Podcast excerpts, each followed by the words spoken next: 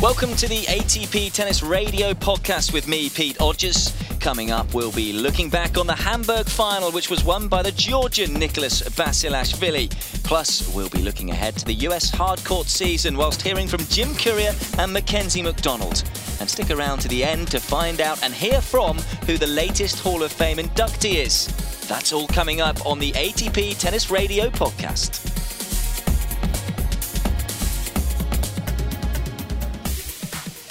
Well, I'm here with Miles Maclagan, and we've just watched the final of the Hamburg tournament, uh, the German Tennis Championships. It was a final, I think, pre tournament. Not too many would have predicted Nikoloz Basilashvili against Leonardo Mayer, although Mayer was looking to defend his title and looking for a third title in Hamburg. But it was Nikoloz Basilashvili who came out on top. What did you make of the final?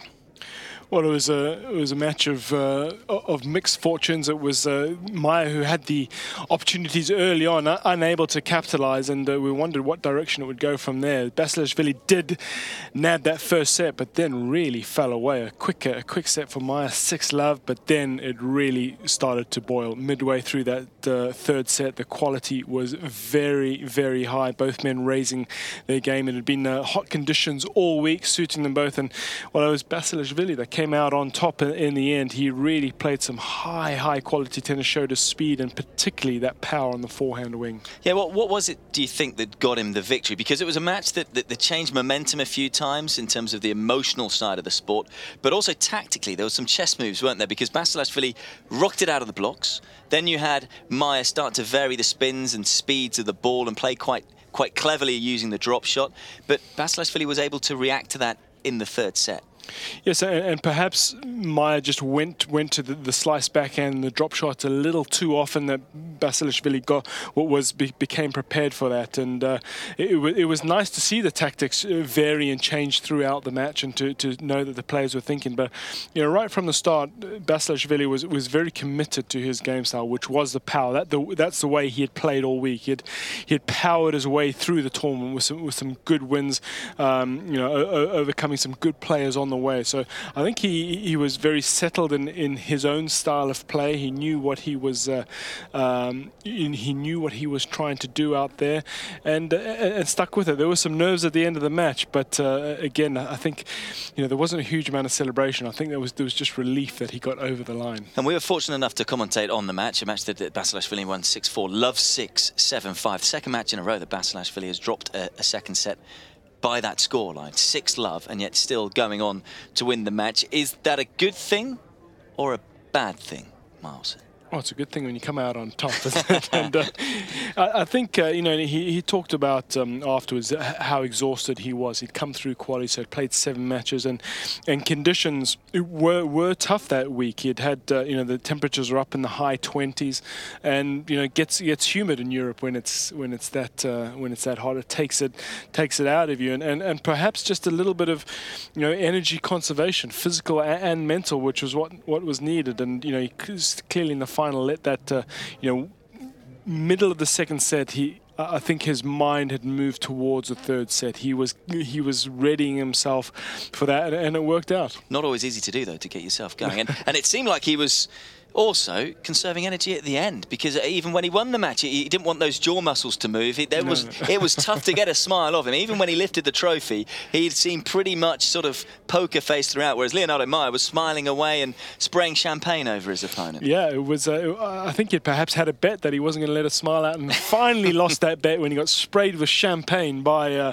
let's say, Leonardo Mayer, who was enjoying in, in the, the, the spirit of things, who was of course, disappointed with with his uh, with the way that went today. But I think all in all, was, was satisfied with with his week. But really yes, he certainly kept the the delight and the joy to himself. I mean, uh, we talked before the match about Basilashvili and.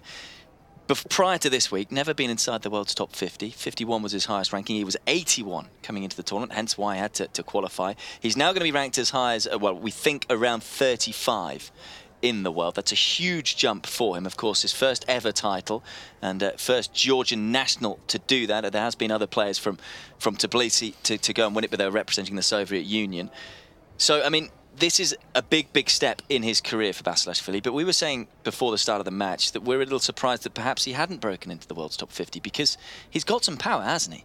Oh, he had a lot of power on both wings. Uh, the, the serve he could generate as well, and, and quick as well. At, at times when he's made made to to to move defensively by by by Leonardo Mayer, he was, you know, was able to not not just get the ball back and play, but counteract a huge amount of spin on that forehand at times, getting it dipping in, and you know, pretty solid off off the backhand wing. But I think you know he is a player that, you know, we saw in in those particular last two matches where the form went up and down that you know hadn't maybe had the consistency, but now perhaps um, with some confidence, with with a little bit of extra belief, with clearly uh, was content in his game style. Those are very powerful things that to which can help you put out more regular and consistent performances. And if he does at the level he played at times, wouldn't be surprised to see him holding up another trophy. Well, that was going to be my next question. Was if you were his, his, coach right now, what is the next step? I mean, of course, a bit of rest in terms of, yeah.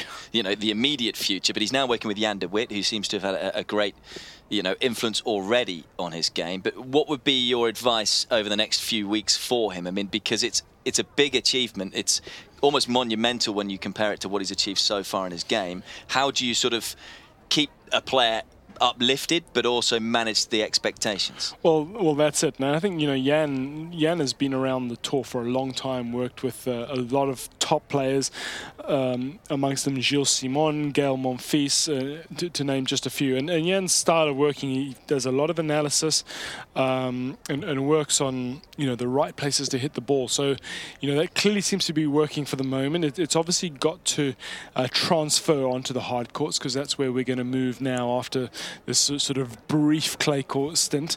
And you know, the, the, for the player of the, the discipline to to stick with what's been working. And you know and as you've you, said it's it's not to get too carried away. That's the, the brutal thing about sport. It's there's always another week and that week doesn't care what happened last week. It's up to you to take that confidence but you got to start all over again. But for now, let's re-enjoy the moment that Nikoloz Basilashvili made a little bit of history for himself. He's ready again to serve already. Championship point again then for Basilashvili. Now hits a forehand down the middle of the court.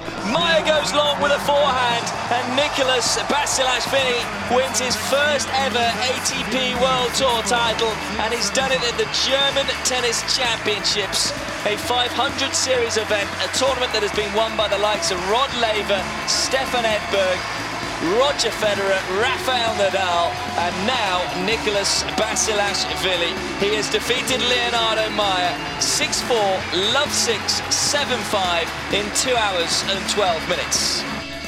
Uh, I mean, what a match today. I'm extremely tired. I played seven matches. Um, I literally gave on every match my heart. Uh, I, have been, uh, I'm pretty sure every player, player really worked so hard for this, but uh, uh, I mean, I, I, uh, it's it's unbelievable moment for me. Um, also, I would like to take a chance and congrats to Leo for for the finals. Uh, it was extremely close match, um, and uh, I think in some some in some points I got lucky, and um, so I mean, bad luck for you.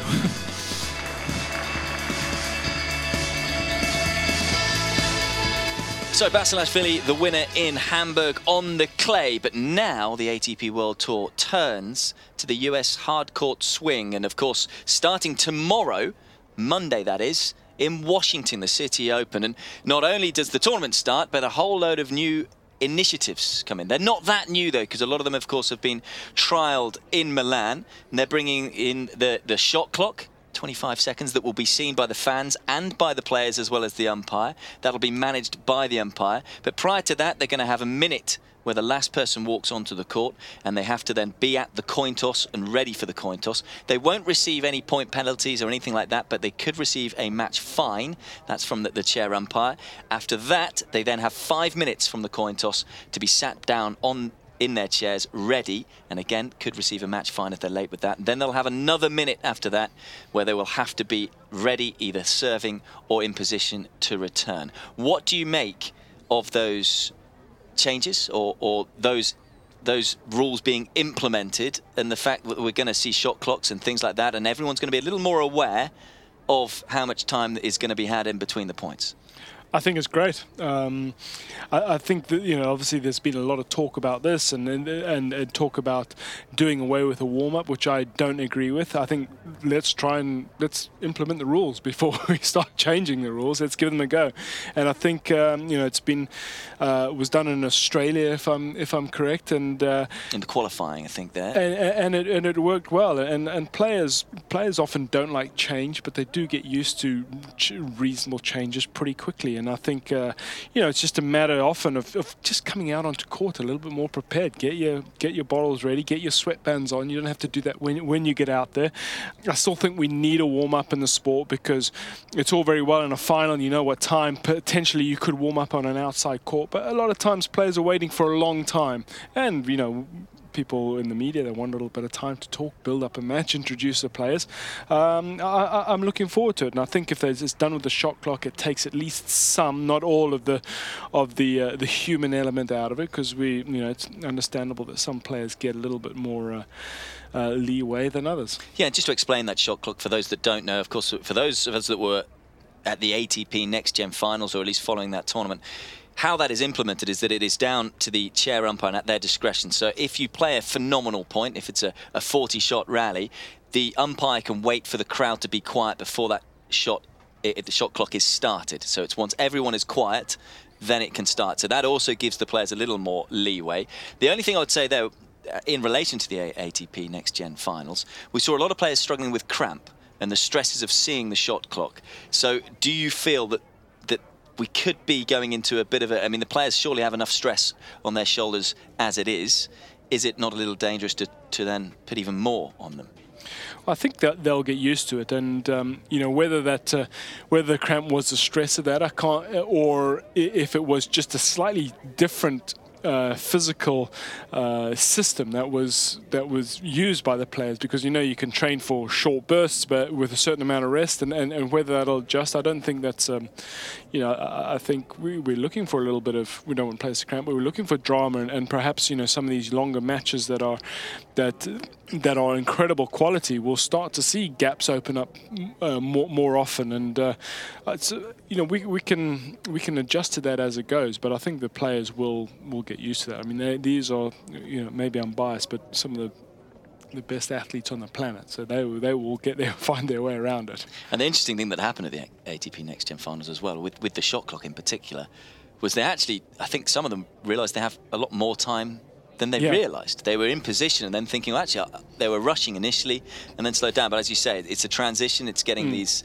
uh, the, and they have been used at sort of you know, examples and exhibitions first, but this is the first time where it's come into proper tournament play with, with you know, points on the line and everything like that. But um, we are looking to try and make the sport more watchable, and, and I think, uh, would you like to see anything go further on that point in terms of, I mean, we've brought the minute in once the last player comes onto the court, but a lot of the times, from a broadcast point of view, sometimes you think, oh, right, the, the players will be on court in five minutes' time and you can be waiting 20 minutes, which of course is not good when you've got people's fans sat at home switching TV channels and you still don't see players coming out. Is, is there anything you'd like to? to well, I think that, that, that should take care of that, really, shouldn't it? I mean, so that's all in all, you've got seven minutes from being from being called out to, to match starting, which is which is you know don't imagine it's going to happen any quicker than that. So I think that um, you know that, that takes care of it initially. I'm looking forward to seeing how it works out, but I think it's a great start.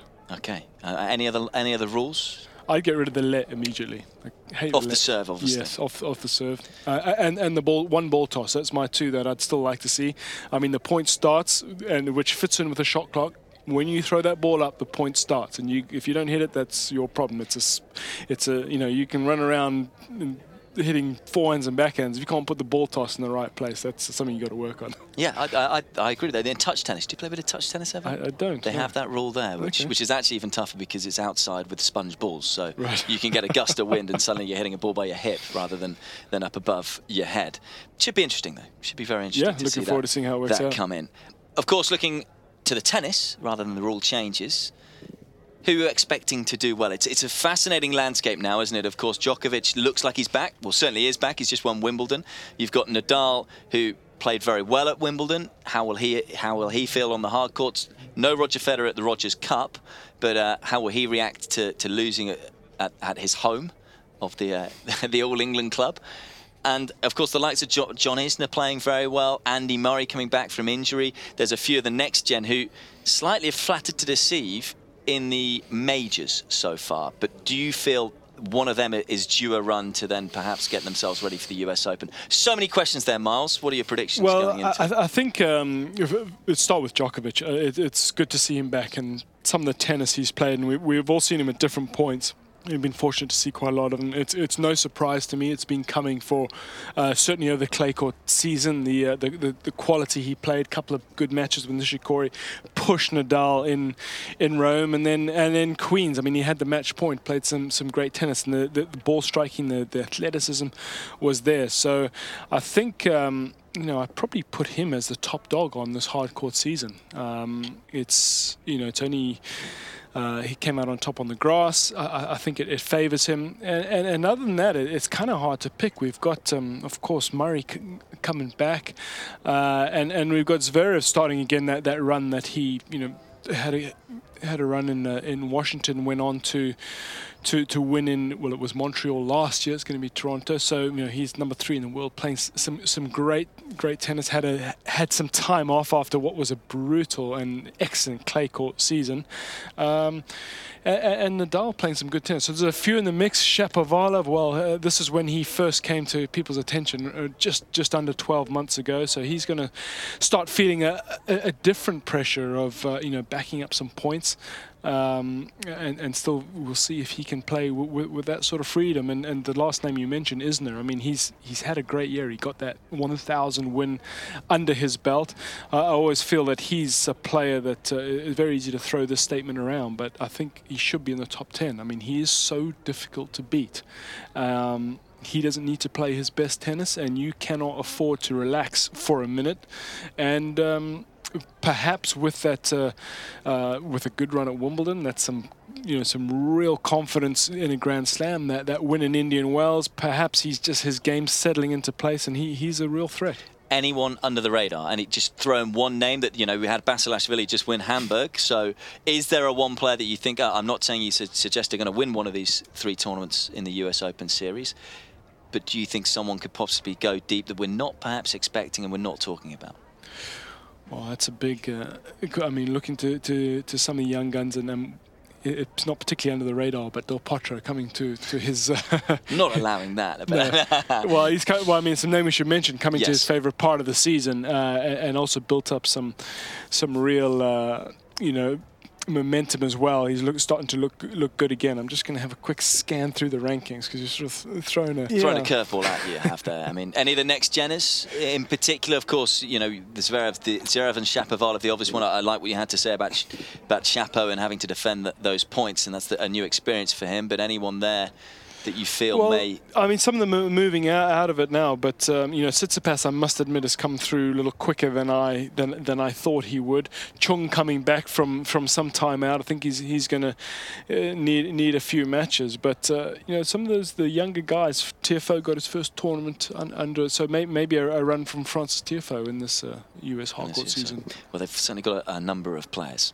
Well, as we've been saying, next week sees the US hardcourt season begin as Washington takes centre stage with this young man looking to defend his title. He serves down the centre. The backhand return is good from Anderson, but the cross-court backhand from Zverev has the South African stretching. Anderson in this rally, though, a good big hard-hit cross-court forehand, but he's missed the backhand, and Zverev's won the title. His arms in the air. Zverev jogs to the net so energetically. It's as if this final's taken nothing out of him at all. He's won it 6-4, 6-4 for his fourth title of the year.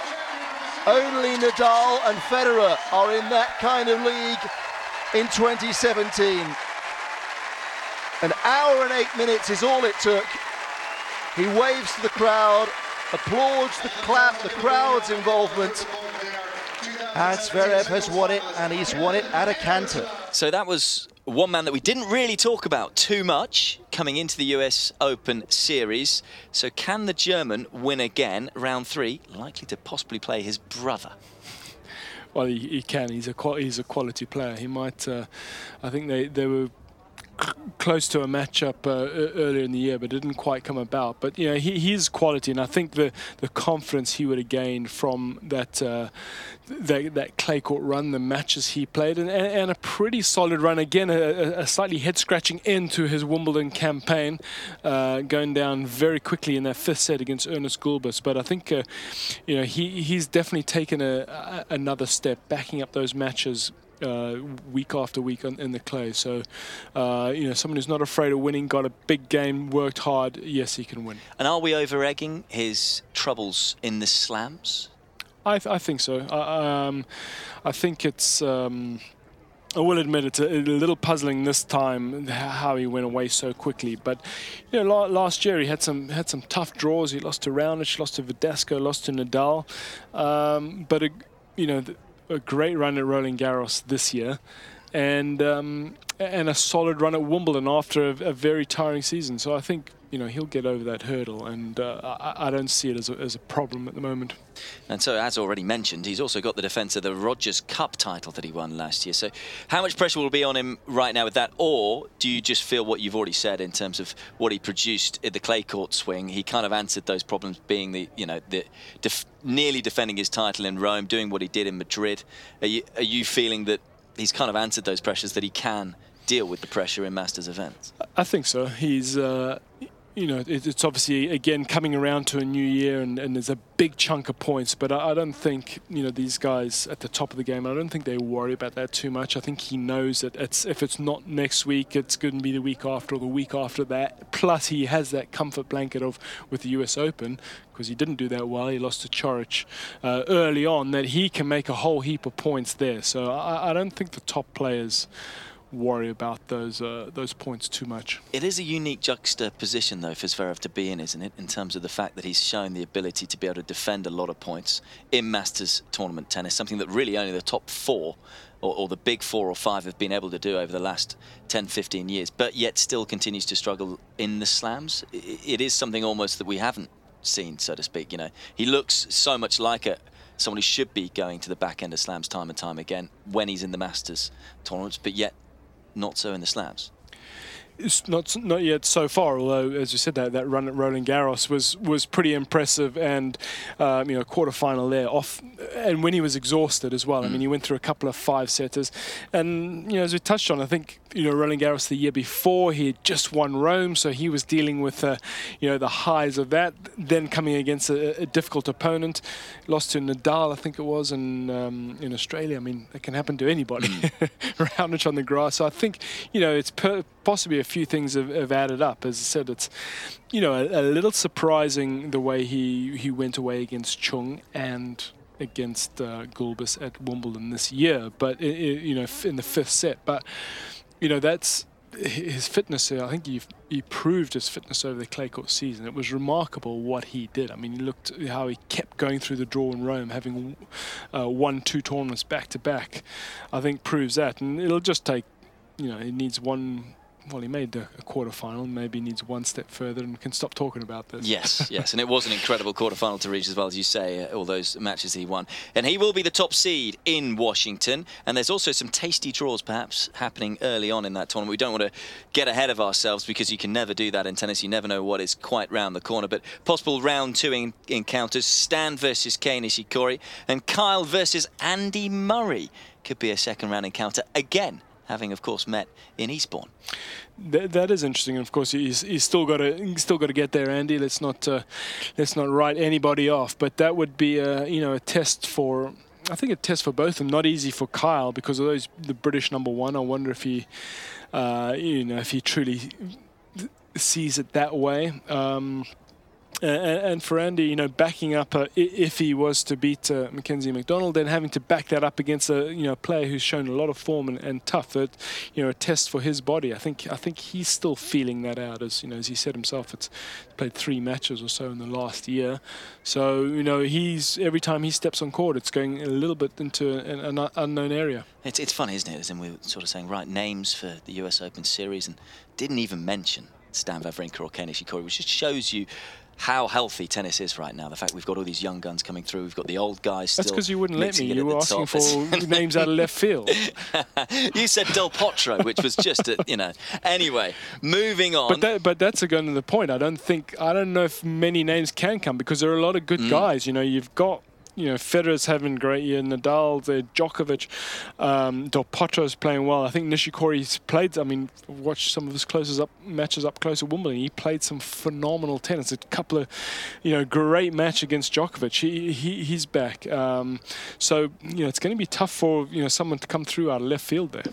So we mentioned Kyle Edmund versus Andy Murray, and of course Andy Murray he's attempting to come back again, having missed Wimbledon and decided that his hip wasn't quite ready. The little tennis that you've seen of him, how ready do you think he is for this hard court swing? Well, he'll have done a, a lot of work, and I'm always I'm always reluctant to to you know, bet against one, one of the greats of his game, but I think it need to be realistic that you know the skills won't have gone uh, the hand skills, the, sh- the shots, but it's it is going to be about backing the matches up. And, and you know, if you, you get a tough three setter, how do you feel the next day? Are you stiff and sore? Is that, uh, which I don't think he even knows at the moment. So I'd, you know, I'd really be be guessing at it. Um, but but you know. One or two matches under his belt, and you start. You know, he's in a tight situation. You, you, you'd still back someone who's achieved what he has. From a biased British perspective, wouldn't it be nice? Uh, well, and also just from a tennis loving perspective, wouldn't it be great for him to? I think people should write him off because uh, they, they, they wrote off Nadal, they wrote off Federer, they wrote off Djokovic. A few times. and, and, you know, Djokovic had his moment at Wimbledon where people were saying maybe he's not going to get back. He looks a shadow of his former self. And Nadal, of course, we were saying that a couple of years ago. Federer, the same thing. So write off Andy Murray, and uh, and I think he will just love to prove everyone wrong. Well, and particularly Murray, because yes, that will fuel him uh, as much as anything, proving proving people wrong. Well, Andy will be facing one of the rising stars on the circuit in round one at Washington, and his opponent comes in the form of American Mackenzie McDonald. I'm Mackie McDonald. I'm 23 years old, and I'm from the USA.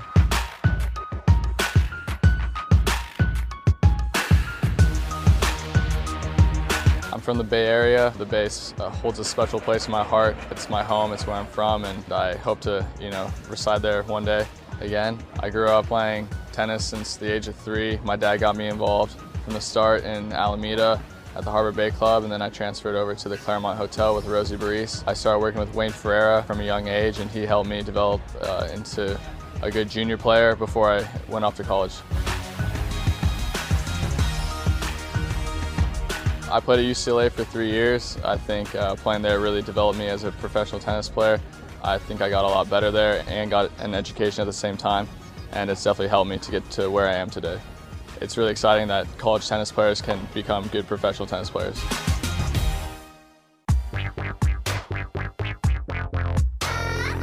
I feel like I have a good all-around game style and be aggressive. I think I move really well and return well. So I think I have a lot of weapons on the court. Growing up, I've looked up to a lot of professional tennis players like Roger Federer and Rafael Nadal, guys like that. I can't really uh, model my game after, so I've looked into Kei Nishikori and guys like uh, David Goffin to model my game after.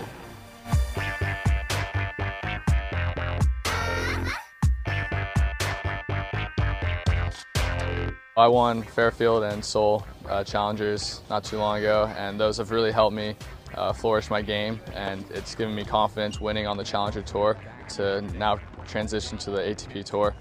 I think it's a valuable step that can't be skipped, and uh, I think I've, I've worked my way through the system. For me, it's a huge accomplishment breaking into the top 100 coming up after this tournament. It's always been a huge goal of mine, and it was one of my uh, main goals for the end of this year, but to do it halfway through the year and uh, is pretty unbelievable, and I think I can finish the year really strong. There's a lot of Americans on tour right now, given Taylor Fritz, Francis, uh, Reilly, Mitchell Krueger, Noah Rubin, a lot of guys. So it's really fun to be on tour at this time and uh, have some American guys that I can hang out with.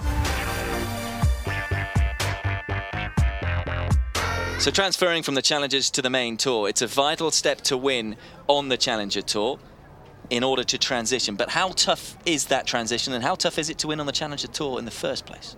You, you, need to be a good player. There's sometimes you watch the watch the level and you it, it's really hard to see the differences uh, between that level and the tour at times, and, and you get players who've who, have been very good. Their confidence has dropped off a bit. Uh, they're looking to pick up some matches, and you often see the players who, who've been strong on that challenger tour who've won a load who come in with confidence and they can really make a, a run on the tour because you need to be good to put a lot of matches back to back to back to back on the tour get that confidence so it's a but bottom line is you need to be good enough if you're going to make that transition. And talking about winning back-to-back matches on the tour, he won more than back-to-back matches at Wimbledon. He was able to make it through to Manic Monday. So does he possess perhaps a bigger challenge for Murray than we might have thought in the first place?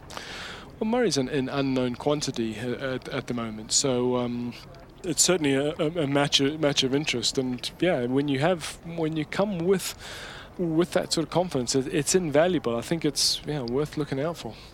And he is, of course, uh, one of a number of Americans on the tour. It's been a quiet few years in terms of right at the very top end of ATP World Tour tennis for the Americans, but they've got so many coming through. Who, who are your players that you really like, and, and do you see any of them going to the very top?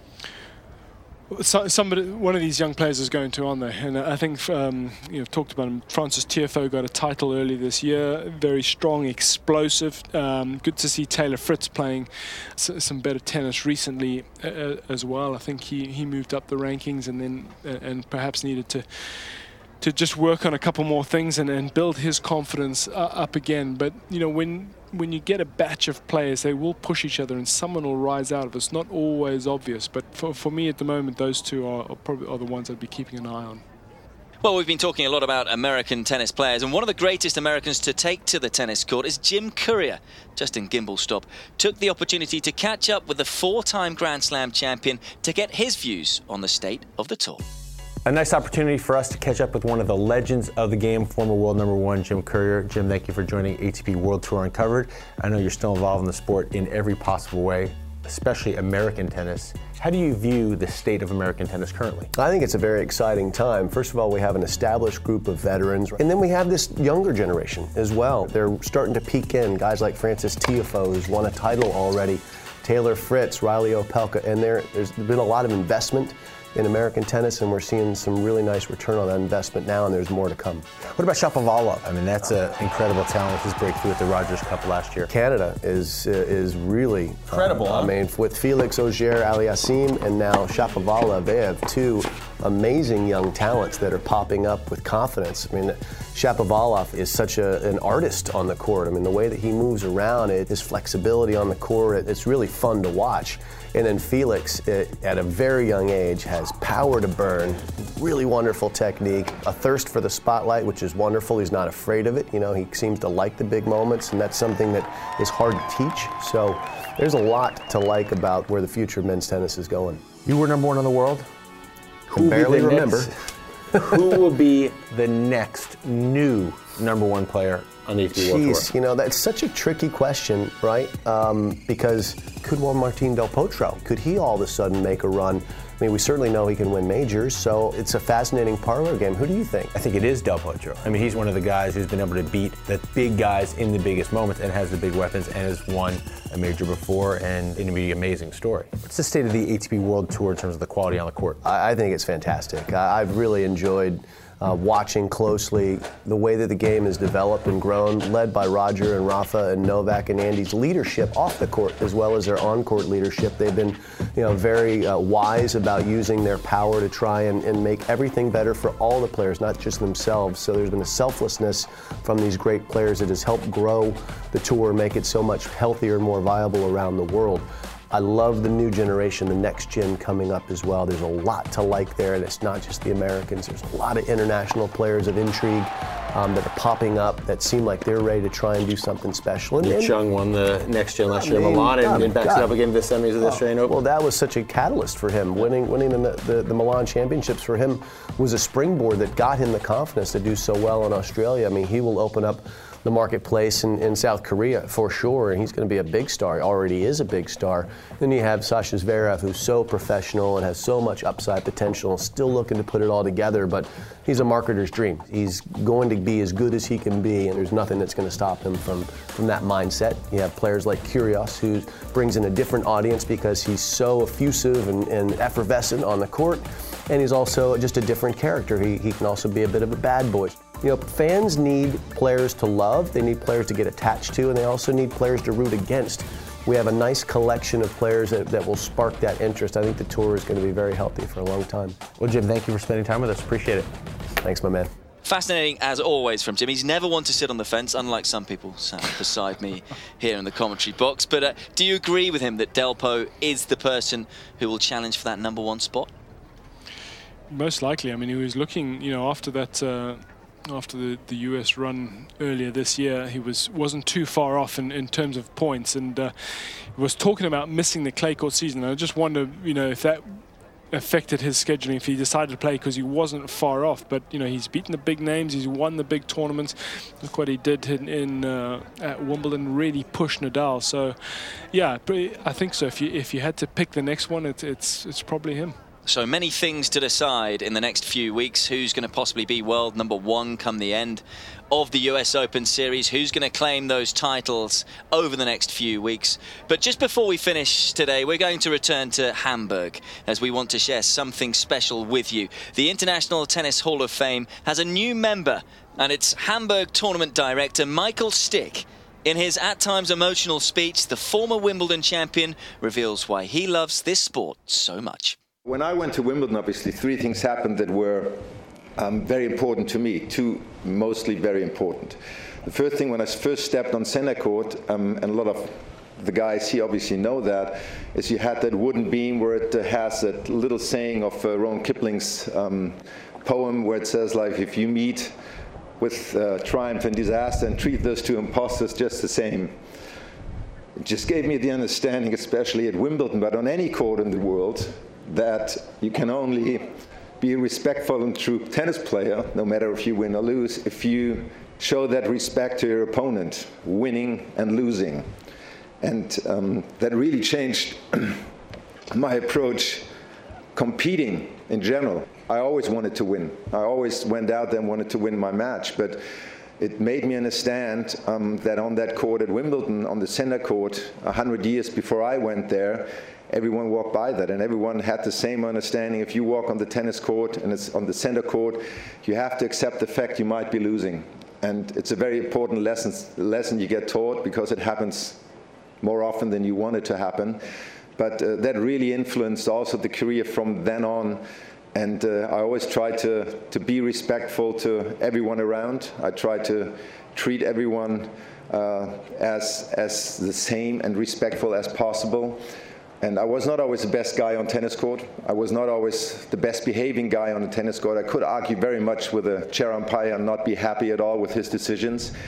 But it was always someone who walked after the match to the chair umpire and said, I'm sorry. You know, I was a little bit out of line, but uh, it has to happen. It has to happen to show emotions. And uh, I think that made our, made our generation so special as well.